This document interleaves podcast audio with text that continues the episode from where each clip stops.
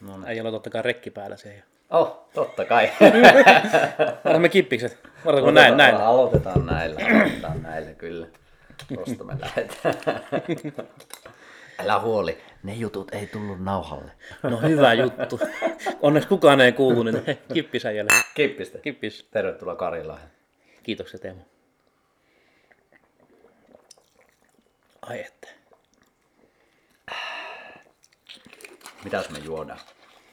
Tämä on tällä hetkellä ää, yksi mun suosikki kombuchoista, mikä löytyy monesta paikkaa. Niin, ää, Good Guys kombuchan, ää, tai The Good Guysin kombucha, tämmöinen tavallinen kiva tämmöinen maitohapobakteerijuoma ja kiva makunen ja ei ole liian makea ja ei li- liian hapana.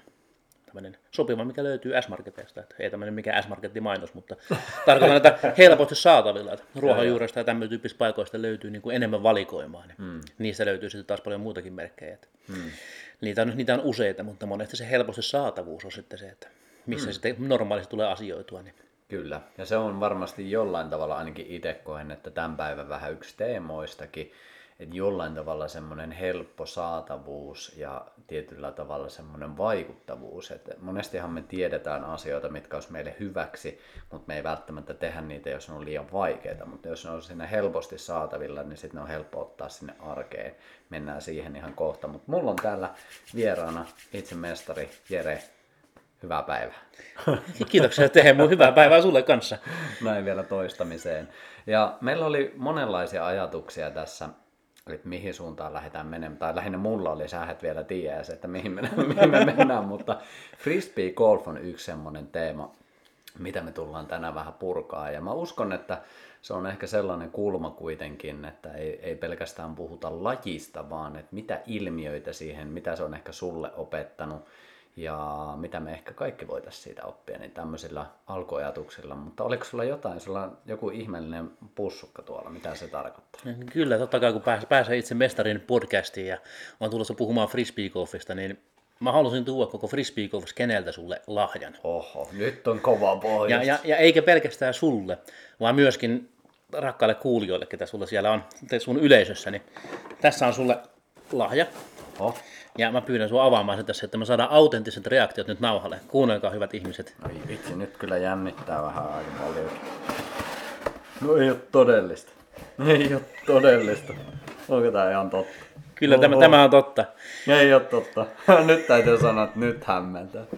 Ei vitsi, mikä meni. Jos se, se, mitä- se mitä nyt ei niin kuin nauhalle Oho, näy, oho, koska tämä on podcasti, voin kertoa tässä sillä aikaa, kun Teemu tuolla ihmettelee, niin, Saakeli. Niin, niin, niin äh, su, suomalaisvalmistajan, suomalaisvalmistajan Prodiskus valmistajan kiekko, eli Suomi miehelle Suomi kiekko totta kai, ja kannessa on upea Teemu Syrjälän pallitet sydänkuva, jonka on tehnyt Dead Fish, Dead, Dead Fish Artwork, löytyy Instagramissa wow. muun muassa. Jani, Jani Tujunen teki tämmöisen upean kuvan mun pyynnöstä, niin mä speksasin tämmöisen, ja sitten Kai Vesa tuolla Tampereen suunnalla, niin hän sitten projekti 03 tämmöisen painoi tähän suomalaisvalmistaisen kiekkoon. Sä oot Suomi, Suomi kiekko, tai Suomi mies, niin Suomi kiekko sulle. Ai vitsi, miten upea. Täytyy sanoa, että oli jo vähän silleen, että no mitähän sieltä nyt tulee, mutta tää kyllä nyt ylitti jotenkin ihan, ihan mennään kyllä nextille leveilille. Ai saakeli, mitä siis. Kiitos, tää Onneksi lämmittää ihan mielettömästi kyllä. Ja tämä on ajateltu sillä tavalla, että tämä on sulle setti, tai voi ihan miten päin haluatkaan. Siellä on puttikiekko, keskimatkan kiekko ja pitkän matkan kiekko sekä tämmöinen markkeri. Hmm. Ja sitten tässä on puttikiekko ja markkeri, ja voit sitten arpoa yleisö, yleisöllesi sitten Olin, olin suunnitellut, että nämä, nämä arvotaan yleisö, kun ne on helppo lähettää sitten vaikka kirjeessä postiin kenelle tahansa. Niin Aivan huikeeta. tämmöinen niin ajatuksen. Mä voin tuon kuvan jakaa sulle myöhemmin, jos haluat vaikka tämän podcast, Joo. podcastin kuvaksi jakaa. Niin. Joo, joo, joo. Mä oon, mua, mua on poltellut lähettää se Oi sulle kuva etukäteen jo. Huhhuh. Nextille level. Täytyy sanoa, että on tässä 2013 vuodesta, kun on tehnyt podcasteja, niin on ollut kuitenkin jo yli 200 jaksoa niin sekä tuossa vanhassa podcastissa että tässä. Ja en ole kyllä ehkä ikinä saanut näin siistiä aloituslahjaa, että, tai tuliaislahjaa, että kiitos Näin, tästä. ki- kiitos, kiitos sulle tästä. Yes, rima on nostettu. Rima on nyt nextillä levelillä, hoho. Mutta miksi, miksi ihmeessä frisbee golf? No se onkin mielenkiintoinen, että miksi frisbee golf? Se on niin kuin, lajinahan se on tällä hetkellä niin kuin isossa hypessä ja se on niin kuin, nostanut päätään su- suurelta osin sen takia, koska korona laitto, koronarajoitukset laittoi kaikki nämä niin kuin liikuntahallit kiinni, niin ihmiset sitten rynnivät frisbeegolf-radoille ja no se on niin kuin tämän hetken tilanne. Mä oon itse harrastanut lajia vuodesta 1997 ja sil, silloin, silloin Suomessa oli yhteensä 16 vai 17 rataa ja meillä oli Heinolassa, missä mä oon kotoisin, niin kolme rataa. Joten tavallaan me ollaan niin kuin syvällä Heinolassa frisbeegolfiskenessä siinä mielessä. Ja nykyään, jos pelataan nykypäivän, niin Suomessa on yli 800 rataa jo. Eli laji on kasvanut tässä viimeisen 20 vuoden aikana niin kuin valtavasti. Ja mulla on tämmöinen hyvä sattuneesta syystä, niin kuin mä en tiedä minkä takia mä valitsin frisbeegolfin silloin, niin kuin tie, tiedostamatta, niin nykyään mä osaan sitä suurin piirtein arvata sen, että mistä se johtuu. Mutta mä oon saanut nähdä tämmöisen hyvän kasvukäyrän tässä frisbeegolfissa, mitä kaikkea siinä on tapahtunut niin kuin sekä pinnalla että pinnan alla tässä niin kuin matkan varrella. Ja se ehkä minkä takia mä oon itse valinnut frisbeegolfin aikana, niin mä oon huomannut, että totta kai kun nuorena miehenä etsii paikkaa maailmassa ja tuntuu, että mikä ei ole välttämättä hallinnassa oikein ja sitten jollain tavalla kodistakin pitää ehkä erkaantua ja missä on kiva olla ja mukava olla, niin juman kautta frisbeellä mä voin niin hallita sen lentoa, mä voin opetella sitä lentoa ja keskittyä olemaan läsnä sen välineen kanssa. Mulla on, mä oon siinä jossain heittopaikalla tai lähtöpaikalla, mulla on se maalikori minne mä yritän saada se heiton yhdellä, kahdella tai kolmella riippuen sitten väylästä. Mulla on jonkinlainen tavoite, mulla on jokin suunta, mihin mä haluan niin mennä. Ja mulla on sen hetkiset kyvyt ja resurssit, millä mä voin päästä sinne. Mun on pitänyt opetella ehkä tuntemaan ne mun pelivälineet. Se vaatii viikkojen, kuukausien, vuosien työtä, että mä tunnen sen mun pelivälineen. Mun pitää tuntea mun itseni. Mun pitää kyetä olemaan läsnä siinä suoritushetkessä.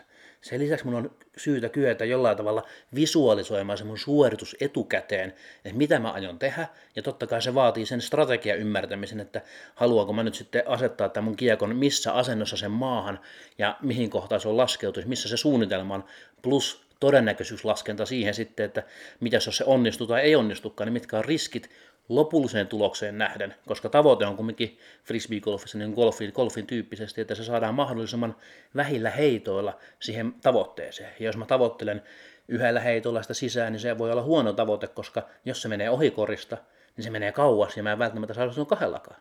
Jolloin parempi tavoite on heittää ehkä kahdella sisään, mä heitän ensimmäisen lähimaastoon, josta mä saan sen toisen melko varmasti sisään jos pelataan tämmöisiä niin lyhyitä väyliä. Itse pidemmillä väylillä tulee taas ihan omat asiat, että siellä niin kuin pelataan kahta pitkää heittoa. Ja siinä on valtavasti tämmöisiä niin kuin yhtymäkohtia tavalliseen elämään.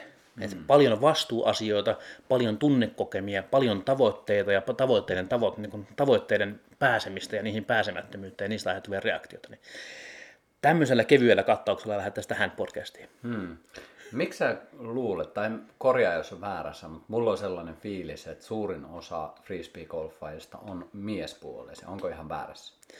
Et ole väärässä. Eli tuota, nais-frisbee-golfi on nousemassa, ja heitä on ollut, ollut ihan 90-luvulta asti. Mutta jostain syystä en, niin kun, se on niin miesvaltaisempi laji. Ja mä en osaa sanoa tarkemmin, mikä siihen viehättää, ja mä oon pohtinut vähän tätä asiaa itsekin. Ja yksi seikka siinä saattaa olla se, että esimerkiksi vaikka tämmöinen niin iltakävelyllä käveleminen ja pururalla käveleminen, niin se voi olla kiva, että niin kuin esimerkiksi niin kuin naisoletetut ihmiset käyvät sitten keskenään kävelemässä ja juttelemassa siinä samalla. Mutta sitten mä en välttämättä näkisi sitä, että minä ja sinä lähdetään niin kuin minä ja Teemu tässä nyt lähdetään pururalle kävelemään niin kuin ilman sen suurempia tavoitteita, vaan juttelemaan. Mm. Vaan se, että mulle ja sulle ehkä on luontaisempaa, kun me ollaan niin kuin tämmöisen niin kuin maskuliinisemman energian edustajia, niin, niin ainakin tässä niin kuin tämmöisiä oletuksia tähän heitetään tähän podcastiin ja ihmiset yleisö kuohuu siellä. no, some kuohuu ja ollaan lööpeessä. No joo, ei vaan, mutta, jos niin kuin, mutta se, että mä koen, että mulle on luontaisempaa se, että mm. mulla on jonkinlainen pieni tavoite siellä. Se, että frisbee golf kierroksella tulee käveltyä helposti se 5 kilometriä, 3 kilometriä, 10 kilometriä, mikä se rata ikinä onkaan. Ja samaan aikaan meillä on siinä sosiaalinen aspekti mukana mä kisailen tässä vähän niin kuin itseäni vastaan, mutta samaan aikaan mä kisailenkin vähän Teemua vastaan, mutta samaan aikaan me voidaan heittää vähän läppää. Ja se on ehkä semmoinen, niin kuin, siinä on liikunnallinen ja kilpailullinen asetelma samaan aikaan, mutta se on ehkä hyvässä hengessä. Ja tämä saattaa olla yksi semmoinen tekijä, minkä takia ehkä sitten niin kuin miehiä mahdollisesti lajissa on enemmän, mutta saattaa muutenkin vaikuttavia tekijöitä olla. Mm. Mutta ainakin itselle se näyttäytyy siltä, että just toi, mitä vähän säkin tuossa puhut, että se on hyvin selkeä rakenne, sulla on aloituspaikka, sulla on se päätepiste tai se maalikori, miksi sitä nyt sanotaankaan. Ja sulla on ihan selkeä tavoite päästä sinne mahdollisimman nopeasti tai lyhyillä, vähillä heitoilla. Et siinä on tosi selkeä rakenne luotu siihen, että miten siinä ollaan, sulla on tavoitteellisuus siinä, sulla on fokus siinä, sulla on se päämäärä siinä, niin kaikki tietyllä tavalla aika maskuliinisia piirteitä, mitä siinä ilmenee. Et jotenkin ainakin itse sitä kautta hahmotan sen, että ei se ihme, jos se viehättää. Ja niin kuin sanottua, niin sehän voi viehättää sukupuolesta riippumatta ketä tahansa, mutta ne peruspiirteet on silti siellä olemassa ihan selkeästi, että siinä on se tavoitteellisuus ja päämäärähakuisuus myös mukana. Niin se on kyllä. kyllä kiehtovaa, että miten se sitten, ja mitä tuossa alussa sanoin, että se on niin helposti saatavilla, että nyt kun tämä radat on lisääntynyt ja niitä on kaikkialla, ja sitten kuitenkin siinä on vielä se luontoaspekti. Just näin. Ja se on niin mahtavaa, että kun silloin 90-luvulla, kun itse aloitti, niin välineitä ei saanut mistään, ratoja ei ollut juurikaan. Nykyään ratoja on joka kaupungista ja kunnassa myöskin. Ja kiekkoja saa joka hemmetin marketista. Pahoittelen näitä niin pieniä kirosanoja tai tämmöisiä puolikkaita välissä. Mutta niin kuin, se on niin, niin ihmeellistä katsoa, että mä voin kävellä Prismaa tai City Marketia tai Motonetti tai mikä ikinä, niin sieltä yhtäkkiä minä voin ostaa välineen. Ja minä voin mennä ilmaiselle radalla pelaamaan, ostaa sen 10-20 euron kiekon tai pari, ja kaikilla löytyy vaatteet pääsääntöisesti, ja niitä on hyvä käyttää radalla. Että totta kai en, en ihmettelisi, jos Syrjälän poika tavattaisi siellä juhannusyönä tekemässä jotain taikoja vähän vähemmissä varustuksessa. Mä oon internetistä jotain tämmöisiä havainnoita, se saattaa olla tapana, mutta, mutta, mutta se, että yleisesti ottaa ihmisillä on vaatteet päällä radalla ja ne pelaa siellä kiekkojen kanssa, niin tämä laji sopii kaikille. Hmm. Ja se, mikä on tässä korona-aikana niin kun mua on lämmittänyt erityisesti sydäntä, niin on se, että mä oon nähnyt siellä ää, vanhemman niin kuin ikäpolven edustajia sekä sitten vanhempia, ää, niin kuin siis tarkoitan niin kuin vaikka mummoja ja pappoja, vanhempia, lapsia ja lapsenlapsia pelaamassa, niin kuin parhaimmillaan neljää sukupolvea pelaamassa siellä samaa frisbeegolfilla, ja he pelaavat sen samoilla väylillä. Ja toisaalta mikä yhdistää vaikkapa isää tai poikaa tai äitiä ja tytärtä paremmin kuin semmoinen niin yhteinen harrastus. Ja tästä päästäänkin sitten tähän sun niin kuin tähän miehen vuoro tuntea kirja, ja mä luin tämän kirjan joku, päivä, joku aika sitten, ja Teemu Syrjälä siis kirjoittanut tämän miehen vuoro tuntea kirjan, jos joku ei ole vielä kuullut, kuullut tämmöisestä, että jos on uutta yleisöä, niin kuin meidän frisbeegolfiskenen puolelta tätä kuuntelee, niin, niin se, miksi mä olen täällä, täällä podcastissa, niin on se, että tämä luin tuosta kirjasta, että siellä pihapeleistä ja hän puhuu frisbeegolfista. Mä tämä on niin on the point, että meiltä puuttuu nyky, nykyajasta niitä pihapelejä, niitä semmoisia niin leikkisiä toimintoja, mitä me voidaan niin kuin, tehdä ja mellestä tuolla menemään pihalla, niin tämä frisbeegolf ikään kuin osuu siihen tarpeeseen tosi hyvin. Ja se on se yksi minkä, syy, minkä takia mä sitten ehdotin sulle, että voisimme tulla kertomaan frisbeegolfista, koska sä oot tässä sun kirjassa maininnut myöskin. Mm. Ja, Kyllä, joo, ja, to, ja tosiaan se frisbeegolf, kun se on nykyään niin paljon saatavilla, niin se, että se on niin kuin soveltuu kaikille ikäpolville. Se on edullinen harrastaa, edullinen aloittaa, ja se on niin kuin sitä luonnossa liikkumista. Niin se on erityisesti lajille tyypillistä, että se soveltuu kaikille, ja se on niin, kuin niin mahtava elementti, kun se pääset luonnossa liikkumaan, mutta se, tapahtuukin vai vihkaa. Sä et huomaakaan, että sä kuntoilet ja saat siinä vihreitä väriä ja aistit kivoja, terveellisiä, kaikkea terpeenä ja sun muita sieltä niin näistä metsi, metsien, mitä nyt on vaikka syksyllä siellä mm, lehdet maatuu sun muuta ja sitten siellä tulee kaikkea niin ihania värejä, kauneutta, hyviä tuoksuja, kaikkea, mitkä vaikuttaa sun kehoa positiivisella tavalla. Mutta sä et välttämättä huomaa sitä, koska sä huomio on kiinnittynyt siihen peliin, että sä pelaatkin sitä mielekästä peliä samaan aikaan, kun sä heidät läppää sun hyvien kavereiden kanssa, viihdyt, sosiaalinen aspekti mukana. Se on niin eräänlainen täydellinen koktaili hyvinvointiin. Hmm. Ja monet käyttääkin sitä, niin kuin vaikka yrittäjät tai työntekijät tai missä, missä asemassa onkaan, niin käyttää sitten päivän jälkeen se, että hei käy heittää kierros frisbeitä, se vie tunnin puolitoista tai kaksi.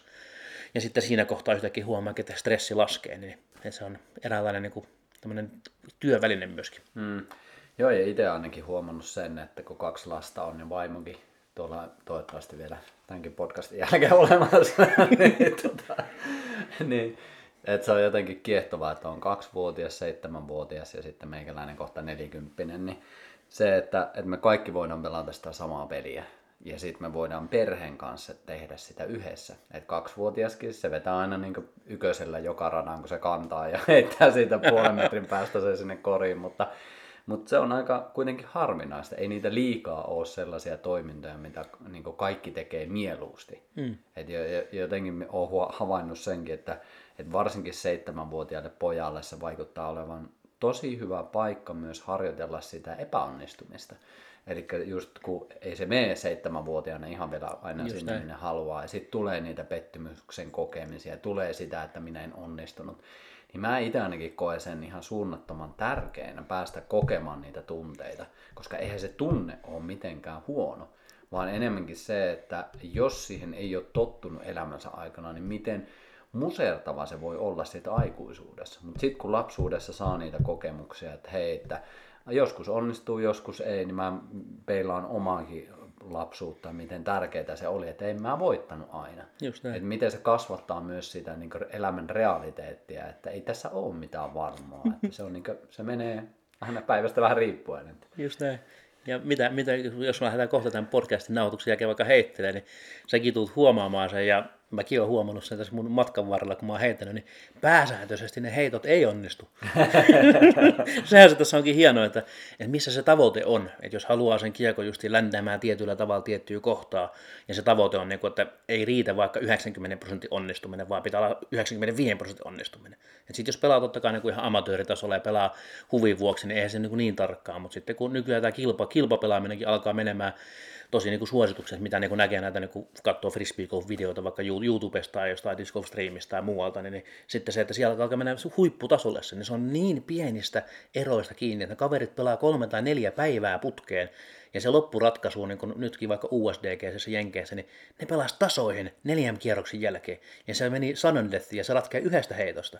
Niin se, että se on niin, niin pienistä nyansseista kiinni pidemmän päälle, niin se, että justiin tämä, että miten oppii sietämään sitä painetta, miten oppii ottamaan onnistumiset tai epäonnistumiset vastaan, koska ne molemmathan horjuttaa tasapainoa. Et Janne Hirsimäki sinne Hirsille terveisiä, se, että hän puhuu hyvin siitä, että, että se, niin kuin, ne on tunteita, ne tulee ja menee, että ei muuta kuin eteenpäin vaan, että pelataan siellä, missä ollaan.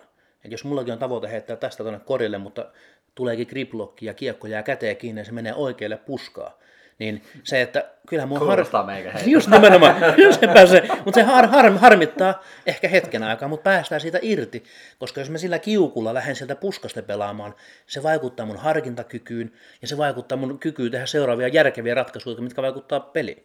Ja tästä päästäänkin taas seuraavaan aspektiin, mikä, niin kuin, tai näkökulmaan, mikä mun mielestä on tosi kiinnostava, eli on eräällä tavalla niin vastuullinen pelaaminen ja tämmöinen vertaus elämään. Jos mä, mä käytän tämmöistä vertausta, että frisbee golf kierros, niin on, se on 18 väylää yleensä, niin se, että jos vaikka ajatellaan, että kuukaus olisi 18 päivää, niin jos mulla kuukauden ensimmäisen päivän aamu, eli ensimmäisen väylän avausheitto, niin jos se menee huonosti, niin ikään kuin tässä piirretään sitä, että se yksi kierros frisbeegolfia on yksi kuukausi mun elämässä. Niin se, että jos mä tässä nyt ikään kuin mogaan vähän ensimmäisellä kierroksella, niin minkä takia mä antaisin elämässäkään mun tämän ensi, kuukauden ensimmäisen päivän päätösten ihan hirveästi vaikuttaa toisena päivänä, tai sitten kolmantena päivänä, tai neljäntenä päivänä. Kun se monesti ihmiset, että no niin, no tästä kierroksesta nyt ei taas tule mitään, tai niin kuin ne manaa itselleen sitä semmoista huonoa, tai sitten, että hei, tästä tulee hyvä kierros. Ne taas on positi- positiivisen hypessä. No se on taas ehkä saattaa olla hyvä, hyvä suotu, suotuisakin asia, mutta se, että harvoin ihmiset ajattelee sitä, että se frisbee golf kierros ikään kuin se on minikoossa tosi hyvä vertaus elämästä. Siellä saat kohdata niitä omia tavoitteita ja niihin pääsemistä tai ei pääsemistä, niitä tunteita. Ja sä joudut joukkuelajien sijaan, tämä on yksilölaji, niin sä joudut kantamaan itse vastuun niistä kaikista päätöksistä. Tosi moni ihminen syyttää siellä, että no toi tuuli teki sen, tai no olipas toi nyt oli tommonen, tai toi puu kasvoi tuohon eteen kesken heiton. Kun mä sanon sitten taas, että niinku skan marjat, Tämä oli tämmöinen itsesensuraatio. siis se, että se vastuu on ihmisessä itsessä. Että jos on valmistautunut huonosti, ei ole verensokerit kohdalla, tekee huonoja kiekkovalintoja, ei aisti sitä tuulta ympärillä, ei ole läsnä siinä suoritushetkessä, niin, tai sitten lähtee yrittämään, koska mä näen YouTubesta, kun Simo Lisote teki joku supersuorituksen, niin kyllähän minäkin pystyn siihen. Tai minä näin vaikka, että Teemu Syrjälä teki semmoisen päällä seisonnan siellä, ja sitten minä menen tekemään päällä seisonnan, mun niskat katkeaa. niin sinänsä niin kuin se, että saattaa alata harmittaa, että minä yritän niin kuin sitä, mihin mulla ei ole välttämättä se potentiaali. Niin se, että frisbee kierroksellakin se on tosi tosi monen asian summa, että mitä siellä lähtee tekemään, ja ihmisellä on oma vastuu siitä, että jos se menee sinne puskaan, niin se on oma vika. Jos se onnistuu se heitto, niin se on oma vika. Mutta joka tapauksessa se seuraava heitto tulee aina, ja se on se seuraava heitto on syytä keskittyä, oli se hyvä tai huono. Joo, ja itse näen jotenkin sen, että mikä varmasti voisi kuvitella, että monilla voisi olla tässä haasteena, on just toi, että mikä on ihan sama ilmiö, mikä tapahtuu elämässäkin, että me luodaan mielikuvia siitä, että miten asiat pitäisi mennä tai miten se elämä pitäisi mennä. Mm. Ja sitten kun se ei todella, todella harvoin se kohtaa realiteetin kanssa. Että kun ei, se mene, ei se elämä mene sille, ei se sun puoliso käyttäydy silleen, miten sä haluat, ei sun lapset käyttäydy, ei sun työpaikassa aina mene asiat silleen, miten sä välttämättä haluaisit. Että se, että pystyy olemaan hetkessä läsnä, niin vaatii myös sen, että ei koko ajan ole siellä mielikuvassa, että miten sen asian pitäisi mennä. Että jotenkin tuntuu, että tässäkin se vaan mm. ihan sama ilmiö tulee, että sitten jos se vaikka se on luonut. Ja mä uskoisin, tai ainakin itse jos tarkkailen itse, että mitä enemmän mä tein jotain lajia, niin sitä enemmän mulla on mielikuvaa siitä, että mulla on joskus ollut joku vaikka ennätys onnistuminen, niin sitten mä helposti vertaan koko ajan siihen sitä mun nykyistä kokemusta. Sen sijaan, että mä Kyllä. olisin tässä hetkessä läsnä ja vaan niin fiilistelisin sitä, että pääsee tekemään sitä vaikka perheen tai ystävän kanssa. Että se on jotenkin tosi kiehtovaa, että miten meidän ihmisten mieli toimii aika usein silleen, että se on jossain muualla kuin tässä hetkessä. Se on siellä mielikuvassa, mikä se on itse luonut mm. menneisyyden tapahtumien perusteella. Just näin. Miten me päästään sitten frisbee-golfissa olevaan tilaan? Miten me voitaisiin nauttia siitä yleensäkin ja myös elämästä? Tuo on hyvä, hyvä kysymys. Ja tuohon aikaisempaan niin sen verran, se on niin tosi mielenkiintoinen, hämmentävä, että että minkä takia me nähdään tulevaisuuteen ja minkä takia me sitten taas kuvitellaan sitä menneisyyttä. Tavallaan kun meidän muistihan on pelkästään vain muistikuvia ja se on niin kuin eräänlaista kuvitelmaa ja tarinaa, mitä me kerrotaan itselle. Että eihän se vastaa ikinä sitä todellisuutta, vaan se on niitä, että mitä me on niin kuin siinä hetkessä kyetty sen hetkisillä sensoreilla, meidän aisteilla ylipäätään aistimaan ja mitä me ollaan sieltä päätetty tallentaa ja vaalia meidän muistoissa. Ja siinäkin muistissa on semmoinen hieno aspekti, että joka kerta kun me muistellaan jotain asiaa, niin se ylikirjoittuu. Ja me voidaan valita, että mi, mi, millä asioilla se sitten ylikirjoittuu. Ja sitä kautta ihmiset niin rakentaa päähän näitä omia narratiiveja sitten niin koko, koko omasta elämästään. Ja se, mitä tulevaisuuteen taas on tosi tärkeää, niin se, että aika harva asia on se, että jos me ei voitaisiin kuvitella tulevaa. Jordan B. Pettersson puhuu muun muassa hyvin siitä, että on tärkeää, että voi niin kuin, että mikä on niin kuin lapselle ominaista, niin on se, että tyyli sormella, ennen kuin se oppii puhumaan, niin se osoittelee sormella, että hei tämä, toi, tuolla tämä. Niin se osoittaa jonnekin, eli se on niin kuin pointeri tulevaisuudessa, ja mikä on meidän mielikuvissa, niin se luo semmoisen tavoitteen, mitä kohti me voidaan mennä. Hyvin niin kuin keskeisessä osassa tätä meidän niin kuin primitiivistä elämää, että to point something. Ja se on niin kuin sitä kautta, kun meillä tulee sanat mukaan, meidän etuaivolohko kehittyy, meillä tulee sanat, niin sitä kautta meillä tulee pointtereita asioille. Että jos me puhutaan vaikka tästä pöydästä tai mikrofonista, niin se, että eihän se sana ikinä ole se asia, mutta se on meidän aivoissa se kyseinen pointteri sille asialle, jolloin me ei ole, meidän sanat ei ole ikinä kiinni siinä todellisuudessa. Mutta me tarvitaan niitä sanoja, että me voidaan keskustella toistemme kanssa, jotta me voidaan luoda rakenteita esimerkiksi vaikka tulevaisuuteen. Niin se, että hyvin mielenkiintoinen asia siis niin kokonaan. Saatoin selittää huonosti ja sekavasti sen tässä, mutta se, että jonkin verran siitä saa ehkä otetta tässä kohtaa, mutta se on hyvin tärkeä asia. Eli että hyvin tärkeäksi koet sen korjaus väärässä, että meillä on joku suunta, mitä kohti me elämässä edetään ja että me itse määritetään se, että mikä se suunta on. Kutakuinkin näin lyhyesti kerrottuna. Se on, niin kuin, on tosi tärkeää, että on niin kuin joku suunta, koska jos on paikallaan, niin se harvoin on hyvä asia. Hmm. Se, että elämä on kumminkin liikettä ja elämä on yhtä muutosta. Hmm. Mutta sä kysyit tuossa aikaisemmin, että oliko se läsnäolosta, läsnäolosta ja miten voi nauttia frisbeegolfista. Hmm. Niin se on... Ei pelkästään niiden mielikuvien kautta, että mitä sen pitäisi mennä. No sehän onkin hienoa, että päästään irti.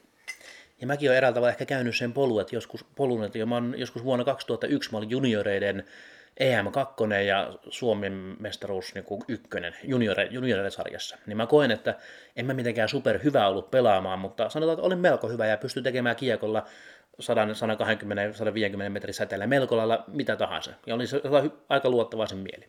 Mutta sitten kun tulikin sitten, kun ei ollutkaan juniorisarjassa ja tuli tämä klassisesti, että mentiin armeijaan ja alkoi tulla vähän muitakin kiinnostuksia aiheita elämään kuin pelkästään frisbeegolfi, niin, se, niin, niin kuin on sunkin podcastista. Terveen miehen. Joo, terveellisen, terveellisen miehen kasvuasioita. Niin se, että huomaa sitten joskus, kun meneekin sinne radalle takaisin, että se kiekko ei enää samalla varmuudella lennäkään samalla tavalla. Ja siitähän tuleekin tunnereaktiota, että hei, mä joskus olin jotain, mä en nyt okkaa sitä. Ja nykyään sitten siitä on oppinut päästämään irti, että sitä enemmänkin fiilistelee, että hei vitsi, että mä pääsen mun veljen Jessen kanssa heittelemään vaikka kierrosta Nurmijärvi Disc Golf Experiencessä tuossa golf, golf-radalla tuossa pari viikkoa sitten. Mä olin että nämä mun heitot ei ole yhtään sitä, mitä mä haluaisin. Okei, nämä kehittyy taas hiljalleen, kun mä rupean vähän enemmän treenaamaan ja säätämään ja höpöttelemään näitä vaikka podcasteja vähemmän ja enemmän heittelemään auringossa. Mutta se, että enemmänkin siirtyy siihen, että päästään niistä eräällä tavalla tekee tavoitteet ja suunnan, mitä kohti menee. Mutta samaan aikaan niin kuin paradoksaalisesti päästään niistä irti. Että jos pelkästään elää niiden tavoitteiden näiden mukaisesti, niin sitten ei se jos niissä pysyy kiinni, niin siitä tulee sitä pahaa mieltä tai sitä semmoista ikäväksi koettua fiilistä.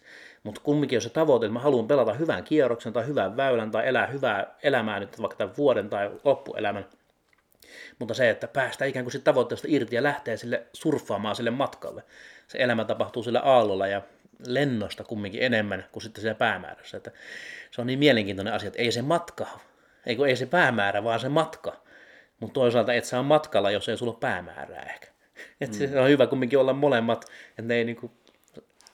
Mielenkiintoista. Millaisia ajatuksia sulta tästä herää? No kyllä, jollain tavalla hyvin samankaltaisia, jos miettii sitä, että jos, jos me luodaan tavoite, niin mä näkisin myös, että jotta se toteutuu se tavoite, niin sulla on elettävä se, niin kuin mitä säkin puhuit, että sen matkassa mukana, koska jos et sä oo ja jos sä oot koko ajan kiinni jossain mielikuvassa, niin et sä silloin myöskään tee niitä toimia siinä matkalla, jotka mahdollistaa sen, että sä pääset sinne päämäärään. Mm. Et ihan jo se, että et siinä mä näen, että se tulee se irtipäästäminen. Et mulla on joku visio, jos mä mietin vaikka itse, että mä oon viiden, viiden vuoden vision luonut.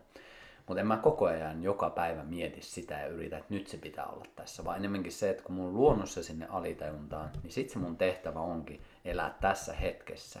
Mahdollisimman paljon toki yrittää keskittyä niihin asioihin, mitkä on tärkeitä. Mm. Et siinä tulee myös tälle niin elämän mittakaavassa myös se, että tiedostaa omia prioriteettejaan, jotka on tärkeitä tänä päivänä. Mm. Mutta jotta se viiden vuoden tavoite on mitenkään mahdollista toteutua, niin se on joka päivä askellusta askel kerrallaan ja mä en voi suoraan hypätä tästä sinne viiden vuoden ideaaliin. Ja myös jos sitten miettii, mitä puhuttiin esimerkiksi tuossa hetki sitten, kun Teemu Eloranta oli vieraana ja puhuttiin dopamiinista ja sen käyttäytymisestä, niin myös jos miettii sitä, että jos me koko ajan saataisiin heti se, mitä me halutaan, niin eihän se myöskään tuntuisi miltään. Se, että elämä tuntuu ja palkitsee, niin myös vaatii sitä, että me tehdään sen eteen duunia. Et sen, sen takia jotenkin tosi siistiäkin, että kaikki ei toteudu heti, vaan että sä oikeasti joudut kävelemään, sä joudut hikolemaan, sä joudut käymään sitä matkaa. Mm. Ja se matka ei ole mitenkään niin se edes äh, se, joka mahdollistaa sen päämäärän ja päämäärän mukanaan tuovan nautinnon, vaan itse asiassa se on palkitsevaa se matka. Mm. Et siinä se tulee mun mielestä tämä kliseinen, että ei, ei se ei se päämäärä vaan se matka, mutta jos senkin vielä pilkkoo, niin se on itse asiassa se palkitsevuus, joka tulee siitä, että sä teet niitä tärkeitä asioita siinä matkan varrella. Just näin. Että se on se matka, mistä tulee se, teet sitä merkitykselliseksi, merkitykselliseksi kokemaasi asiaa. Ja silloin kun sä oot siinä matkalla, niin se on se palkinto itsessään, eikä se päämäärä, kun sä pääset johonkin, johonkin kohtaan, koska se se on vähän niin kuin jahtaisi valkoista jänistä, se siirtyy koko ajan se päämäärä. Ja Kyllä. tästä mä kaappaan nyt Aasin silloin, sä mainitsit viiden vuoden tavoitteen, niin me tehtiin tuossa, oliko noin suurin piirtein 2015, niin me tehtiin tämmöinen me ollaan siis vuodesta 2005, me ollaan rakennettu Heinolaan Kipposua frisbeegolf-rataa, ja siihen liittyy tämä meidän alussa oleva Kippis, eli kippis.org. Me rakennetaan tämmöistä, niin kuin se on tällä hetkellä Suomen toiseksi paras rata, se tämä, tämä käyttäjäarvostelujen perusteella meidän Pro-rata, ja maailman rankingissa me ollaan nyt 77 rata jostain useamman tuhannen radan joukosta, ja nämä on viime keväältä nämä arviot, että ne tulee paranemaan vielä tässä ensi kevään, mä ootan innolla. Mutta joo, se on, että me ruvettiin tekemään 2015 viiden vuoden suunnitelma, että mitä me tehdään, niin kun, että me ollaan nyt puuhasteltu tässä kymmenen vuotta meidän ihanalla yhteisöllä. Mä perustin Seura Heinola vuonna 2001, me ruvettiin rakentelemaan sinne ratoja ja ruvettiin edistämään sitä niin meininkiä siellä alueella. Mutta sitten me huomattiin, että täällä puuttuu harjoittelupaikka, me ruvettiin rakentaa itse ja meillä ei ollut mitään, kukaan ei luottanut meihin. Me rakennettiin ilmaisista eurolavoista ja kaikesta, mitä me saatiin lahjoituksella sun muuta, rakennettiin näitä kaikenlaisia siltoja sinne ja ne lahos sitten kolmen vuoden päästä ne ei kestänyt. Ja sitten hiljalleen sitten Heinolan kaupunkikin alkoi herätä sitten, että hei nämä pojathan tosissaan, että hän rupeaa tekemään. Ja sekin oli sen takia, että kun me ei saatu Korea mistään. Mä kysyin kaupungilta, saadaanko Korea, ei saa mistään Korea. Ja sitten mun isä tekee frisbee, hän niin kuin, tota, metalli luottaa minun isään. Ja sitten hän oli joskus tehnyt mulle pari treenikoria, mä kysyin iskältä, että voisiko tehdä mulle 50 koria. Isi vähän katsomaan sen, että jahas, että kuules poikani. Hän sanoi yleensä, tämän sanan, että kuules, se tarvii kilometrin ketjua. Mä tuumasin, että jahas, vähän itsekin yskäsi siinä, että totta joo, 20 metriä per korja, että niin paljon se tarvii. Ja vähän ajan päästä mä olen selvittänyt sitten, heiluttelen tällä käsiäni ja nä, niin kuin mukaan näppäimistä, näp, näp, soittelen puheluita ja näppäimistä, näppää, näp, näppäim, miksi se niin vaikea sana? Näppäilen näppäimistöä. Olipa vaikea sana. Mutta joo, näppäilen näppäimistöä ja soittelen puheluita, niin mä olin löytänyt kontakti sitten maahan, että saadaan kilometriketjua.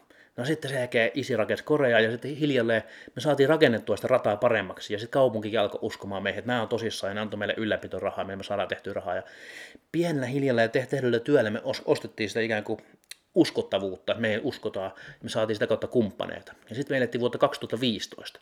Siinä kohtaa me tuumattiin, että tämä homma on edennyt jo hyvin, mutta me tarvitaan tähän määrätietoista työtä, että tuommoinen vuosi 2020, että kaikki tekee vuosi 2020 suunnitelmia, se on viiden vuoden päästä meillä, että ruvetaan tekemään just näitä pikkusteppejä meidän frisbee sitä kohti. Me halutaan mennä, mennä kohti tavoitetta, me halutaan tehdä niin kuin upea rata pelata, ei pelkästään meitä varten, vaan pelkästään kaikkia muita varten kun ihan ensiksi me rakennettiin rataa itsellemme, mutta sitten sen jälkeen Heinolasta loppu harrasteet muutenkin, kun siitä radasta tuli liian vaikea, koska totta kai kun me osattiin pelata, kun me oltiin pelattu Ysäriltä asti, niin sitten jengi niin kuin, ei päässyt mukaan enää siihen virtaan, koska se aalto oli liian iso heille surfattavaksi.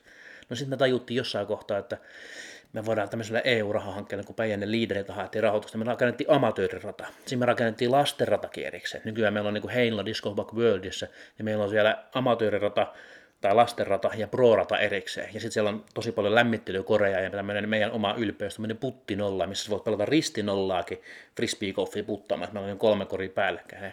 Mutta meillä on tehty sinne semmoinen niin frisbee ja unelma. Ja tämä, mikä on tämä aasisilta, tässä nyt oli tässä tämä viisi, viiden vuoden suunnitelma, niin me tultiin pikkuhiljaa sitä kohti. Ja meillä oli tavoite, että vuonna 2020 meillä on hienoa. Ja vitsi, mä mietin, että mistä me saadaan se rahoitus siihen niin 2020, kun se, se grande finale, että mistä tämä homma löytyy. Ja mä etin ja etin kumppaneita ja mä, käytin näin valtavasti vaivaa siihen. Sitten mä huomasin, että tämä ei, niin kuin, jengi ei niin kuin, luota tähän frisbee-golfiin vielä, tämä on niin, niin tuore laji. Ne ei silloin osannut nähdä sitä, että mikä, niin kuin, kun ei oltu silloin Ylellä tai niin kuin, Iltasanomissa tai niin kuin mainstreamissa niin vahvasti kuin tänä päivänä. No, mä päästin irti suunnitelmasta. Tästä päästään tähän klassiseen, että okei, okay, meillä on tavoite, mutta mä päästin irti siitä tavasta, millä mä halusin päästä sinne. Eli liian usein, me itse asiassa mun, meidän lehdessäkin, mikä me tehtiin, mä voin kertoa siitä kohta, jos ehitään vielä, niin siis, siinäkin kerron siitä, että liian usein ihmiset näkee sen oman tavoitteensa. Siis ne kuvittelee, että nyt mä tiedän ne tarkat stepit, millä mä pääsen sinne, ja ne pysyy kiinni siinä jääräpäisesti, vaikka ne huomaisi läsnä olevasti, että tämä ei välttämättä nyt toimi. No mun oli eräällä tavalla pakko tässä frisbee radan viitekehyksessä päästää irti siitä niin kuin tavasta, että nyt mä haluan, että se menee näin. Nyt me halutaan sieltä isolta kumppanilta näin paljon rahaa, mutta me ei saatukaan niin paljon rahaa. Mä päästin irti siitä asiasta ja yhtäkkiä me löydettiinkin toinen rahoitusvaihtoehto, tämä Päijänen liideri, millä me rakennettiin amatöörirat, niin me tajuttiin, että eihän sitä tarvitse käyttää vaan ratojen rakentamiseen, me voidaan tehdä tämä tämmöinen, kun meillä oli monta rataa siellä, niin ihmiset ei tiennyt mihin ne tulee ja paikka oli tavallaan sekava niin kuin uudelle alueelle tulee. Niin me sit, ja meidän ylläpitokalusto oli vajaata me tajuttiin, että mehän voidaan käyttää tätä Päijänne liiden rahoitusta myös näihin tarkoituksiin. Ja loppupeleissä me saatiin monin kerroin enemmän sieltä rahoitusta kuin mitä mä olin uskaltanut edes toivoa, mitä me saataisiin niin vaikka yhdeltä tai kahdelta pääkumppanilta.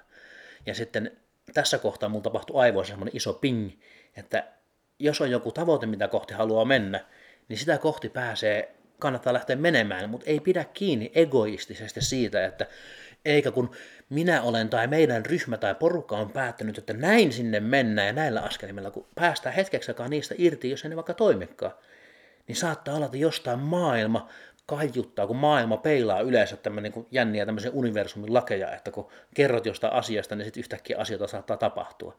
Niin me kerrottiin näistä asioista, että asiat tapahtui monin verroin paremmin. Ja sitä kautta me tehtiin viime vuonna meidän hanke, saatiin rata valmiiksi. Ja tänä vuonna myös te pelattiin siellä Fripa Festarit 21-päiväinen frisbee golf tapahtuma putki, missä oli valtavasti päätapahtumia ja välitapahtumia. Meillä kävi joku 1500 pelaajaa ja vaikka mitä kaikkea siellä kunnon hulapalot ja nyt sitten yritetään toipua näistä kaikista meiningeistä, että on päästy tavoitteisiin ja maailma vastasi enemmän kuin mitä me oikeastaan to, uskallettiin edes toivoa. Ja nyt sitten me ollaan niin pyritty vastaamaan siihen niin maailman meille antamiin rikkauksiin, jos näin voisi sanoa, että ei niin kuin välttämättä rahallisia rikkauksia, mutta enemmänkin semmoisia niin merkityksellisiä rikkauksia. Että, mm. että niin Heinolan kaupunki on alkanut arvostamaan meidän yhdistystä ja meidän tekemistä ja ihmiset, frisbeegolfat on alkanut huomaamaan, että miten upeita asioita yhteisö voi saada vapaaehtoistoiminnalla valmiiksi. Että kaikki ei ole pelkästään sitä, että minä sanon, kirjoitan yhden tai kolme sähköpostia kaupungille, että minä haluan tonne lisää ratoja, ja sitten kiukuttelen, kun se ei onnistu. Vaan me tartuttiin härkää sarvista jo 2005 vuonna, silloin pitkän aikaa sitten me rakennettiin itse koreja. Me tehtiin se koko rata itse alusta asti ja suunniteltiin. Totta kai pyydettiin maankäyttöluvat kaupungilta ja he olivat sieltä, okei, okay, antaa poikien puhastella. Ja sitten kun he, me huomat, ne huomasivat, että alkaa homma tapahtua, niin he alkoi tukemaan sitä. Alkoi tukemaan enemmän ja hiljalleen enemmän tukemaan. Ja nyt me ollaan tänä vuonna neuvottelemassa uutta ylläpitosopimusta, mikä on taas niin kuin vielä parempi kuin koskaan aikaisemmin. Ja meidän niin kuin monesti meidän, niin kuin tämän, tämän hetken näyttää siltä, että meidän ylläpitosopimukset on tulossa niin suuri, että muissa kunnissa ei välttämättä rakenneta uusia ratojakaan niin isolla rahalla. Ja me vaan pidetään vuosittain yllätetä meidän koko, koko niin kuin massiivista keskusta sillä. Ja oikeastaan päätän tämän tämmöisen mun 5 vai 10 minuutin monologin tämmöisen ajatuksen siitä, että kun meillä jokaisella yksilöllä on mahdollisuus lähteä tekemään sitä meidän rakastamassa asiaa.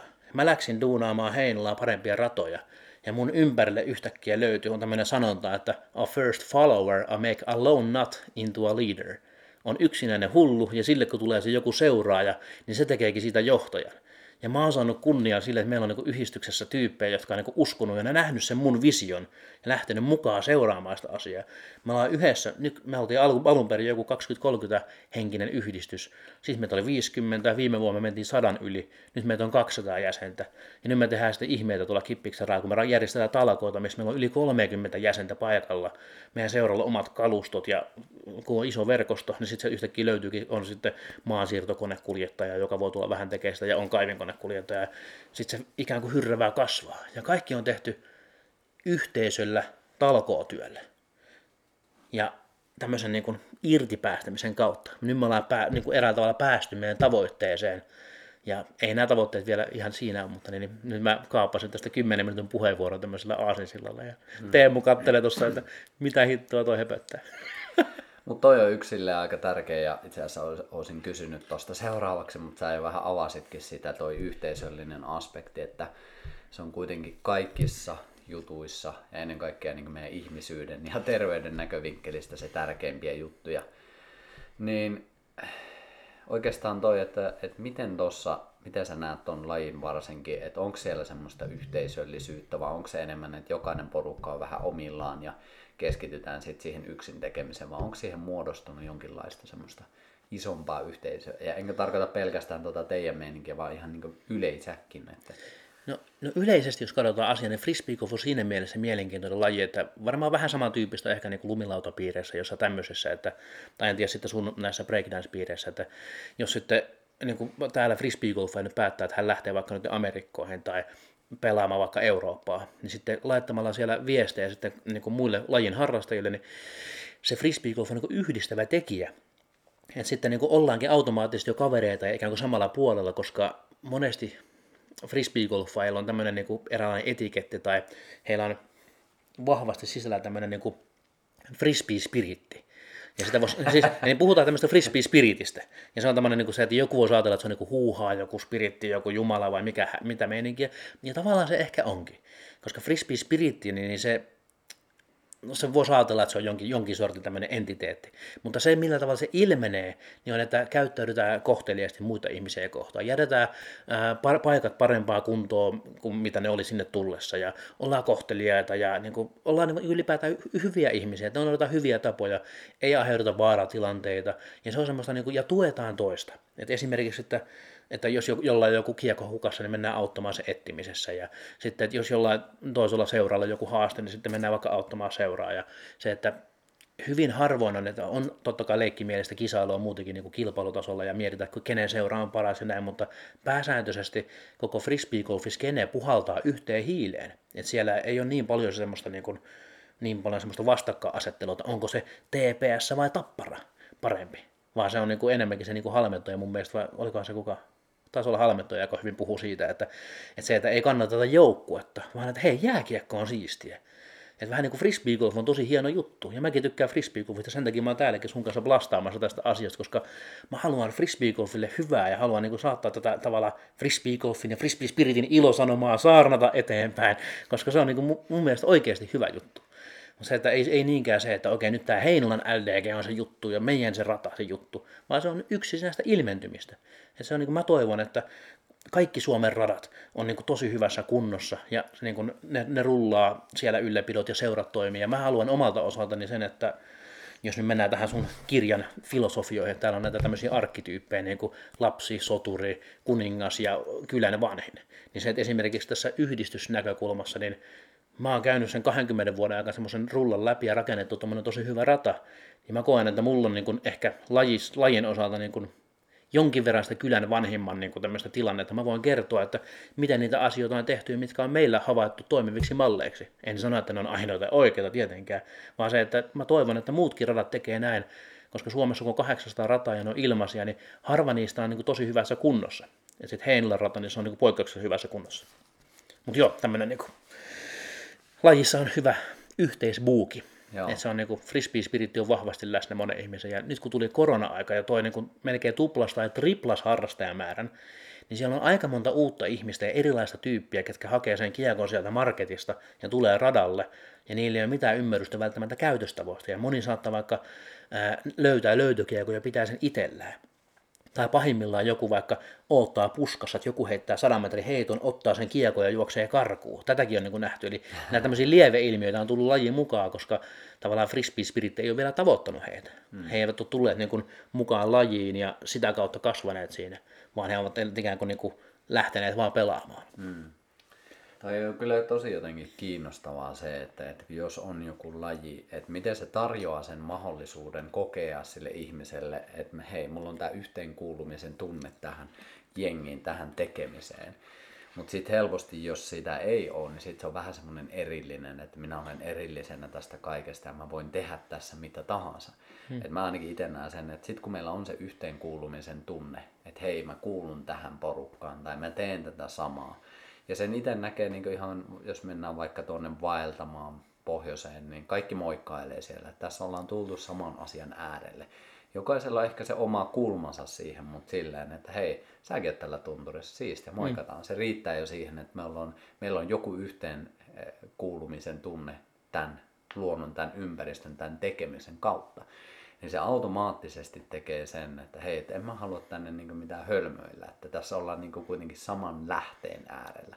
Onko se sitten vaelluspiritti vai mikä niin. se on, mutta kuitenkin se, että se, se kokeminen, että mä kuulun tähän, niin tuo tietyllä tavalla sen, että mä haluan myös kunnioittaa sitä. Kyllä.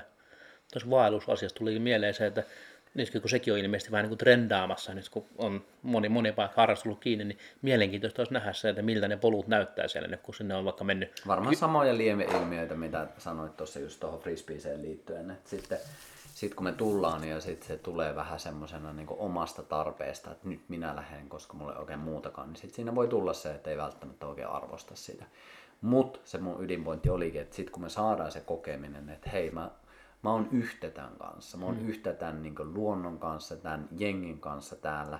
Tämä on yhteinen meidän tietyllä tavalla olohuone, joka on nyt mm. laajennettu tuonne luontoon ja poluille ja frisbeegolfiin ja tuntureihin. Niin se, että jos mä jätän vaikka roskia tänne, niin se on, mä jätän omaan olohuoneeseeni Kyllä. ne roskat. Ei ne oo multa poissa, vaan se on itse asiassa siihen mun ympäristöön lisättynä. Eli mä oon mm. kuormittava teki. Mä oon se virus siinä tietyllä tavalla. Ja siinä ei kanna niin kuin omaa vastuuta siitä, että, että jos ne niin kuin kantaa sinne radalle, on se sitten vaikka niin kuin limsapullo tai joku roska tai, joku, tai polulle minne vaan, niin tavallaan kantaa sen oman vastuunsa siitä, että joka tapauksessa, jos siellä on niin kuin jo käyttämässä sitä rataa, niin eräällä tavalla vähän sen kuluttaa ketjuja ja vähän sen kuluttaa polkuja ja ajauttaa niin kuin tavallaan siinä mielessä kulumista, niin kantaa se sen verran vastuuta siitä omasta toiminnasta, että ainakin ne niin ilmiselvimmät asiat niin kuin hoitaisi pois sieltä. Ja monesti se itsekin, jos mä kävelen jossain radalla ja näen sen roskan, niin mä kerään jonkun toisen roskan puolesta. Eli mä haluan niin kuin sillä tavalla saada myöskin itselleni hyvää fiilistä siitä, että hei, mä oon tehnyt päivän hyvän teon. Vaikka. Että on se nyt sitten tämmöinen roskan kerääminen tai muu, mutta Sä siinä... putsaat sitä omaa olohuonetta siinä samalla. Just näin. Ja samaan aikaan ehkä putsaa niin omaa mieltään myöskin. Että jos mä näen jonkun roskan, ja mä että haha, nyt joku toinen teki noin, mutta ehkä joku sen korjaa siitä. Mutta jos mä oon nähnyt sen jo, niin mä eräällä tavalla yritän kantaa sen oma vastu... Niin, vastuu on mulla siinä, niin mä yritän kantaa sen siinä. Tai sitten, jos mä näen, että joku ei palauta löytökiekkoa, niin mä sitten yritän ohjeistaa häntä, että hei, älä tee noin, että se on väärin. Nämä on tota, mahtavaa, miten nämä teemat menee niin monessa lajissa eri, eri asioihin. Kyllä. Ja tässäkin, tässäkin on tämmöisiä niin kuin, valtavasti erilaisia niin kuin, yhteyksien luomisia tässä lajissa. Et se, että niin kuin, varmasti on niin kuin, monessa muussakin, mutta se, että että sullakin on niin oltava yhteys itseen. Sitten sulla on yhteys niihin sun pelikavereihin, mutta sulla on yhteys myöskin siihen sun pelivälineeseen. Kun monethan just, että sullakin kun on nyt tämmöinen hieno kuva näissä sun omissa kiekoissa, niin sullakin on heti erilainen tunneyhteys siihen, kun siinä olisi joku random kuva. Siinä, siinä on sellainen, että hei vitsi, mä näen mun oman naaman tuossa piirrettynä, tulee upean taiteellisesti.Issa. Ja sitten siinä vielä lukee lennä pyrkele, kun, on tämmöistä pientä lappalaista asennetta.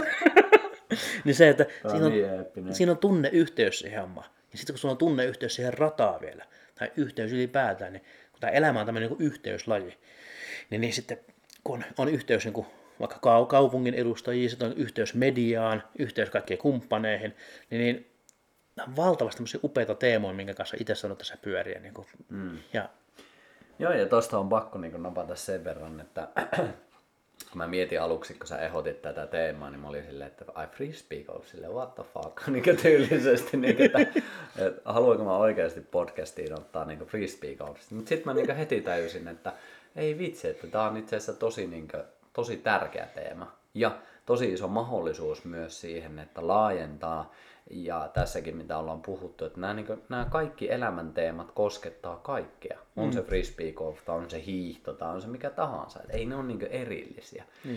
Ja mä tiedän, tai ehkä oletan, en voi tietää, vaan oletan, että osa saattaa ehkä tehdä sen ennakkovalinnan, että Aa, nyt ne puhuu frisbeegolfista, en mä tätä kuuntele, mm. koska tässä nyt ei ole vaikka ihmisyydestä. Mm. Mutta kun se on kaikkialla. Just ja jotenkin sen näkeminen, että ei ne ole erillisiä teemoja vaan se on sitten sen yksilön kuitenkin niin henkilökohtaista vähän preferenssiä, että no mä valitsen tosta, mä tykkään sinisestä, mä tykkään vähän tosta punaisemmasta.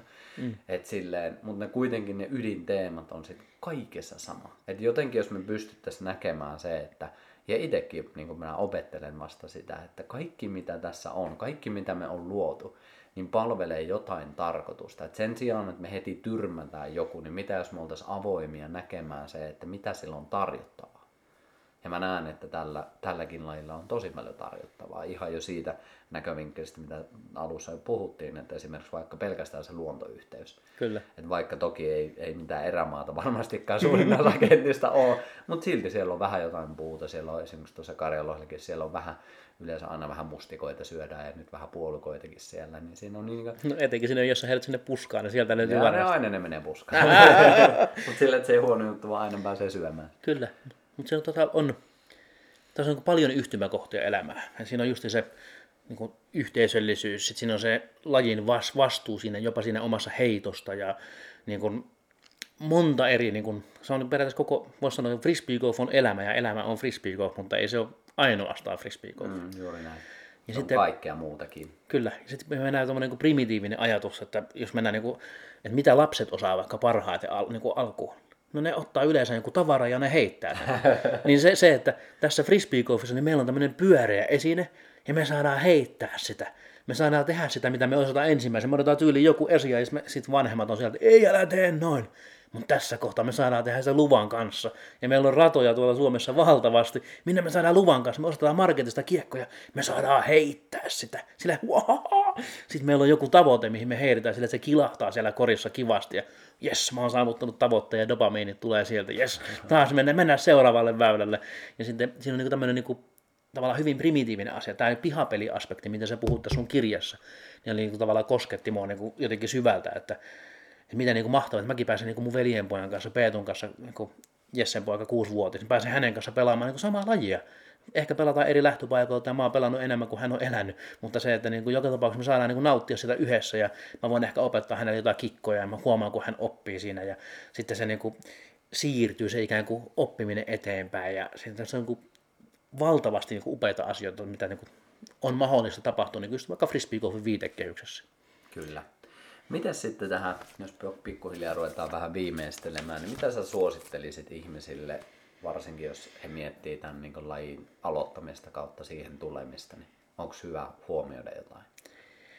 On. Muuta kuin frisbee spiritin sisäistämistä ja syvää hengellistä valaistumista.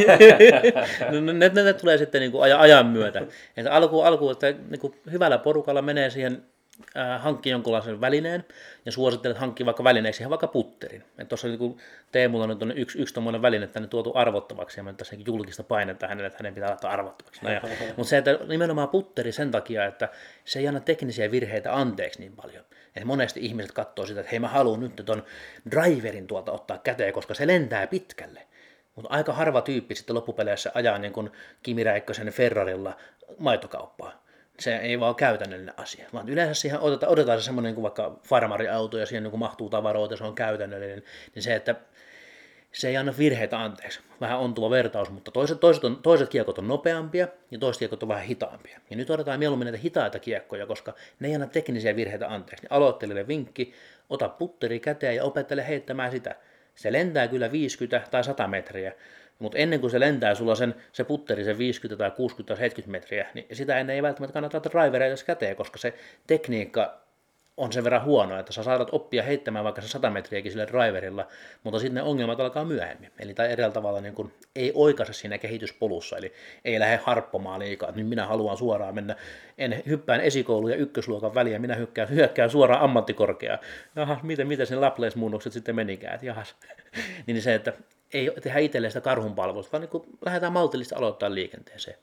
Ja se, että kun muistaa, että, että, että hyvä aloittelijavinkki on se, että tosiaan putteri, ja mennään jonnekin radalle, missä ei ole vaikka hirveästi ruuhkaa. Että yrittää etsiä semmoisen paikan, missä on joku korita, missä pääsee rauhassa harjoittelemaan. Sitten jos menee PK-seudulla jollekin radalle, missä on hirveästi ruuhkaa, niin, niin siellä sitten niin kuin saattaa aloittelijana vähän niin kuin jäädä muiden jalkoihin, ja se ei välttämättä tunnu mieluisalta sekä itselle, että joutuu kiirehtimään ja heittää monta heittoa, ja sitten taas se voi olla ne muillekin ikävä, koska he taas haluaa pelata nopeammin sitten, että jos on tarkoitan nyt ihan vasta-alkajaa, että jos lähdet ensimmäisiä heittoja heittämään, niin ei kannata mennä välttämättä niin tuohon tosi suositulle radalle, jossa on PK-seudulla, koska sitten siellä joskus joutuu jonottamaan ennen kuin pääsee kierrokselle, niin tunti tai kaksi tuntia suosittuna niin kuin tämmöisen aurinkoisen päivän niin kuin nyt etsii jonkun semmoisen rauhallisen paikan, joku hyvä porukka, kenen kanssa lähtee heittelemään, kenen kanssa voi nauraa niille epäonnistumisille ja sekä iloita onnistumisista. Eli saa hyvän porukan ympärille, innostaa sen, ottaa kaverin messiin, hei käydä ottamassa tuolta välineitä ja lähdetään kokeilemaan, mikä tämä on. Tai siis jos sitten ei löydä, vaikka niin kuin, ei halua lähteä vielä kokeilemaan ihan vaikka yksinään, niin toinen on sitten tämmöinen joku tutustumispäivä tai joku valmennus sitten, että no yksi hyvä vinkki aloittelijoille on se, että ottaa jonkinlaisen, niin kuin, että jos haluaa vähänkään harrastaa jotain, niin kuin vaikka menee vaikka keilaamaan tai lyömään pallogolfia tai jääkiekko, niin yleensä siellä on joku vähän kertomassa, mitä tehdään. Niin sama frisbee-golfissa, että vaikka tämä onkin tämmöinen vapaa laji, niin se, että nappaisi jostain niin kuin ensimmäiselle kerralla tai niin tokalle tai kolmannen kerralla jostain joku pienen coachin, se, että joka katsoo vähän pahimmat tekniikkavirheet läpi, vähän sitä ajatusta siihen hommaan mukaan, koska sitten kun on jotain opittu, niin kuin esimerkiksi minä olen vaikka oppinut tosi hyvin vaikka niin kuin vetämään frisbeegolfia, korostan sanaa vetää nyt tässä, koska Jaani Länsi, jos se kuuntelee sen tuolla, niin sitten se on sieltä, että ei sitä, koska aikana Ysärillä kato opetettiin, että frisbeitä heitetään vähän niin kuin vedettäisiin ruohonleikkuria. No se eräällä tavalla joo pitää paikkansa, jos heittää pelkällä kädellä, mutta siinä rikkoo itsensä pidemmän päälle. Nyky, nykyajan fyysinen ymmärrys menee siihen suuntaan, että se heitto, heitto tehdään jaloilla ja lantiolla, ja käsi tulee vain ruoskamaisesti perässä, jolloin teknisesti ottaen heitto on enemmänkin jopa työntö kuin veto, jos kärjistetään. Että sitä heit kiekkoa ei vedetä, vaan se työnnetään jaloilla jos näin voisi niin sanoa, että se ikään kuin takajalalla käännät ja teet lantion liikkeen ja sitä kautta se käsi tulee ruoskamaisesti eteenpäin, jolloin siihen kiekkoon saadaan tämä spini ja eräällä tavalla kiekon elämä. Monesti kun ihmiset heittää niitä aloittelija, aloittelijat heittää jotenkin heittoja, niin ne heittää vähän heikolla tekniikalla, ne lähtee vähän niin kuin alhaalta ja sinne käsi me nousee ylös, jolloin se heitto on vähän semmoinen, mennä nousee ylös ja kaatuu vasemmalle, oikeakätiselle. Jolloin olisi hyvä muistaa, että sen heitossa on semmoinen saatto, ja sitä seurataan sitä heiton linjaa eteenpäin, niin että se menee. Koska silloin sun kaikki tekeminen kohdistuu siihen, että miten mä nyt kuvailisin sitä parhaiten. Ja jos mulla on tavoitteena nyt heittää, että mä näen tuolla maalikorin 100 metrin päässä, niin turhaan mä otan mun kehoon suurin piirtein mitä ylimääräiseen liikkeelle tai kuvittelen, että mä teen jotain, vaan niin kun jokaisen tavallaan jokainen hetki, mikä on elämässäsi tapahtunut ennen, ennen sitä, on valmistanut sinut juuri siihen hetkeen niille resursseille, joilla sä tulet suorittamaan sitä kyseistä hetkeä, niin sitä maalikoria kohti. Ja jokaisen solun, mikä sussa on, ihan sieltä niin oikeakätisellä ihmisellä niin vasemman jalan isovarpaasta lähtien, niin sieltä kun sä lähdet työntämään sitä kiekkoa, niin kaikki, kaikki sinussa oleva on syytä olla kohdistettuna sitä maalikoria kohti. Tai no sanotaan kuin heittolinjaa kohti. Ja jos sun on tarkoitus heittää sinne vaikka oikealle kaartava tai vasemmalle kaartava heitto, niin sitä heittolinjaa kohti. Ja tämmöinen niin ajatus ehkä aloittelijoille siinä se, että ei lähdetään, hei nyt mä vaan heitän tämän lumipallon, vaan se, että, tai se, että okei, nyt mä vaikka, vaikka nyrkkeilijällekin, että nyt mä vaikka vähän ojennan kättä eteenpäin. Ei se ole lyönti, vaan se lyöntikin lähtee koko kehosta. Se sama se on frisbeegolfissakin, kun se heitetään se heitto tai vaikka lumipallo tai heitetään leipiä jossain tuolla niin kuin lammella, niin se, että se on hyvä tehdä koko kehosta. Mitä enemmän sen tekee, kun sä tiedät tanssia näitä tosi hyvin, että se voi tanssia pelkällä päällä. Ja on tosi hyvä meininki, kun mä joraan vaan päällä tai yläkropalla. Mutta sitten kun sä saat sen koko kropan mukaan siihen tanssimiseen, niin, niin, niin silloin se homma avartuu ihan toisella tavalla. Ja frisbeegolfissakin, kun sä pääset heittämään, sä työnnät sillä perätässä takajalalla lantion ja saat, sa, saat sen saaton tehtyä hyvin kohti maalikohdetta. Ja tässä kohtaa tulee se upea juttu kun se kiekko alkaa, mä oikein, niin mä en pysy enää housussa, kun mä kerron tästä asiasta. Se kiekko alkaa elää omaa elämää. Eli kiekkoon tulee valtava spini, kiekko pyörii. Ja mitä enemmän se kiekko pyörii, niin sitä enemmän sillä kiekolla on omaa tahtoa. Jolloin se kiekolla, kun enemmän omaa tahtoa, niin se ikään kuin vastustaa sen lyhyen lennon, sen lyhyen elämänsä aikana, sen kun se perhonen lentää, elää sen elämän, elämän ainoan päivän, niin se nauttii sitä täysin. Tämä frisbee lentää sen muutaman sekunnin elämässä. Ja mitä enemmän sä saat siirrettyä sitä sun aiempina päivinä syötyjä kaloreita sun lihaksien ATP-solujen kautta, sun aiemmin opittujen hermostojen liikeratojen kautta ja se sun kehon kautta ja se sun läsnäolon kautta, mitä enemmän sä saat siirrettyä sitä kaikkea keräämääsi energiaa, tietotaitoa, mitä sun tässä, tässä niin kuin vesinahkasäkissä on, missä me kuljetaan tässä ihmiskehossa, niin sä saat tämän ihmiskehon siirtämään sen spinin siihen kiekkoon. Ja silloin se kiekko ikään kuin syntyy eloon. Et nyt jos me katsotaan tätä sun kiekkoa esimerkiksi, niin tämä on tämmöinen niin muovikappale. Tässä on hieno kuva, tämä on niin kuin wow, hyvä, hyvä, hyvä meininki. Mutta sitten kun se alkaa pyörimään, niin siihen tuleekin oma elämä. Se alkaa vastustamaan luonnon lakeja ja nyt se pyörii mun sormen ympärille. Mutta sitten kun mä nasautan tämän eteenpäin, huippupelaajat heittää jopa niin 120-130 kilometriä tunnissa sitä kiekkoa eteenpäin, se lähtee aivan järjettömän kovaa. Niin eihän se voi olla pyörimättä. Ja silloin mitä kovempaa se pyörii, niin sitä enemmän sillä on omaa tahtoa. Ja erää tavalla sillä tavalla me ollaan jopa synnytetty elämää hetkeksi aikaa. Mä käytän tämmöistä niin aika vahvaa termiä tässä. Eli minä frisbeegolfajana niin minä synnytän elämää siihen kiekkoon. Ja tavoitteena on, että se kiekko nimenomaan liitää, jolloin se menee. Niin jos se kiekko vain lentää, niin se kiekko saattaa lentää ikään kuin kopsista. Se ei lähde ikinä liitoon. Mutta silloinkin vähän niin kuin kotka tai haukka taivaalla, niin ei ne ole välttämättä upeimmillaan silloin, kun ne räpyttelee siipiä ja ne painaa menemään, vaan ne on uljaimpia silloin, kun ne liitää ja ne nauttii siitä ikään kuin luonnon antimista. Niin samalla tavalla tämä kiekko on upeimmillaan, kun se liitää eteenpäin kaikella sillä spinillä ja kaikella sillä energialla ja kaikella sillä frisbee-spiritin tuomalla voimalla kohti sitä kohdetta, mitä me ollaan haluttu heittää sen. On tämmöinen niin vinkki aloittelijoille. Ihan tämmöinen, ei menty syvään päähän yhtään. mutta mut, aj, mut ajatuksena siis se, että, että se ei ole pelkästään se, että okei mä heitän heiton, mä kävelen sinne, heitän heiton, mennään niin kuin, niin kuin laput silmillä, vaan se, että hetkeksi aikaa pysähtyy, että mitä mä oon tekemässä. Nyt mä oon tässä lähtöpaikalla, mulla on tavoite tuolla. Okei, se Jere puhuu jostain, että koko kroppapeli. Okei, mä, mä teen nyt näin, nyt se meni tonne. Vähän niin kuin havahtuu ylipäätään, että on olemassa ja on tässä ja mitä mä teen, niin sillä on väliä. Ja mitä ajattelen, niin sillä on väliä. Menen sinne paikkaan ja miettii uudestaan, mitä taas tekee. Et mä, mä pystyn esimerkiksi kierroksen jälkeen, mä pystyn muistamaan mun jokaisen heiton, minkä mä oon kierroksella tehty, 50-60 heittoa. Ja mä tiedän ihmisiä, jotka ei muista, mitä ne tekisi edelliselle väylälle. Koska ne ei keskity siihen, ne menee vaan ja ne heittää ihan täysin niin kuin laput silmille. Niin se, että muistaisi edes sen, että putteri käteen rauhassa, on läsnä, miettiä funtsaa vähän mitä tekee. Alkuun se ei ole välttämättä helppoa, Mutta sitten kun niitä onnistumisia alkaa tulemaan, vaikka ne olisi pieniäkin, ne on tosi tosi palkitsevia, koska niin eteen on tullut tehty tosi paljon töitä.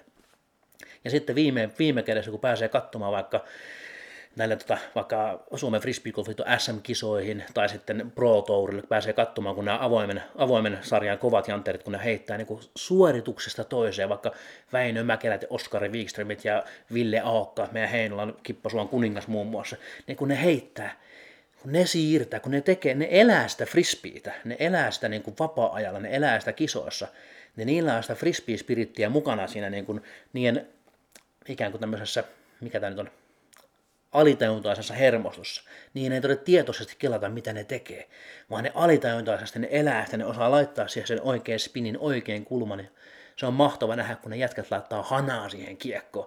Se lähtee vähän vasemmalle kaartaan, mutta sitten se nousee suoraan ja sitten se lähtee liitämään. Sitten se tekee sen oman hienon kiekon lentomuotoisen ja las- ländää suurin piirtein korin lähimaastoon. Ja sitten sä katsot sille, että täällä on tuili myrskytuuli. Ja mä en pysty tekemään tuota itse sitten ihailemaan, että miten noin niin pysty lukemaan sen kaiken sään, ne tunsi sen kiekon ja sitten ne osas sen koko asian, ne osas suorittaa sen ja päästä siihen kohteeseen, niin siis se on niin jotain kaunista, se kiekon liito. Mutta tämmöinen niin ohut, seitin ohut loppuräppi tähän. Loppuräppi. Paljon meillä näyttää kello tässä kohtaa. Ihan, ihan riittävästi. Mutta tota, mehän varmaan lähdetään nyt kohta ulkoiluttamaan noita sun kiekkoja. Me lähdetään testaamaan ja sä saat antaa vinkkejä, että mites, miten me saadaan meikäläisen se puskaheitto. no, mutta mä, 50 prossaseksi edes. Niin. Mä tiedän, että mä, meillä on hyvät lähtökohdat, koska mä tiedän, että sä oot niin pro-levelin tanssia. Niin se, että sulla se koko kroppa käytössä muutenkin, niin mä sieltä, sieltä kerron sulle muutamat tämmöiset niin peruslainalaisuudet, ja loput sä hoksaat ihan itse kyllä. Me saadaan se, niin kuin, se on, mä uskon, että tämä on niin kuin helppo homma sulle, plus tämä on myöskin suggestia sulle tässä, että no niin, tämä on helppo homma helppo sulle. Mutta se, että jos on niin kuin kehotietoinen ihminen, niin kuin vaikka Teemu on, niin mä uskon, että se on niin kuin tosi helppo asia. Ja sitten jos on niin kuin, siis tietää, mitä keho tekee, osaa vähän päällä seisoa, niin se on niin kuin pro on pro, on laji mikä tahansa se tavalla tämmöinen sanonta on olemassa. Niin se. Kyllä, juuri näin. Mihin sä haluat ihmisiä ohjata? Mistä sua taiteen toimintaa voi seurailla enemmän? No, minut löytää muun muassa vaikka Instagramista J-karhu tai sitten J, at J-karhu tai sitten Jere Pohjankoski Facebookissa, mutta se, mä oon ehkä nyt se triviaalityyppi tässä, mä oon vaan tää puhuva pää meillä. Et se, mitä mä haluaisin ehkä enemmän tuoda esille, niin on se, että meillä on tämä meidän kippis.org, tarkoittaa siis, että meillä on Kippasuon alueella tämmöinen frisbee golf rata, ja on lempinimi on Kippis, ja mainitsinkin tuossa Aukkaan Ville, niin hän on Kippasuon kuningas, ja King of Kippis, niin meillä on tämmöisiä hauskoja pieniä juttuja siellä, ja tosiaan niin, niin se on se pää, pääpaikka, eli kippis.org, sieltä löytyy meidän kaikki ratatiedot ja sieltä voi muun muassa tilata itselleen ilmaiseksi tämmöisen digitaalisen lehden.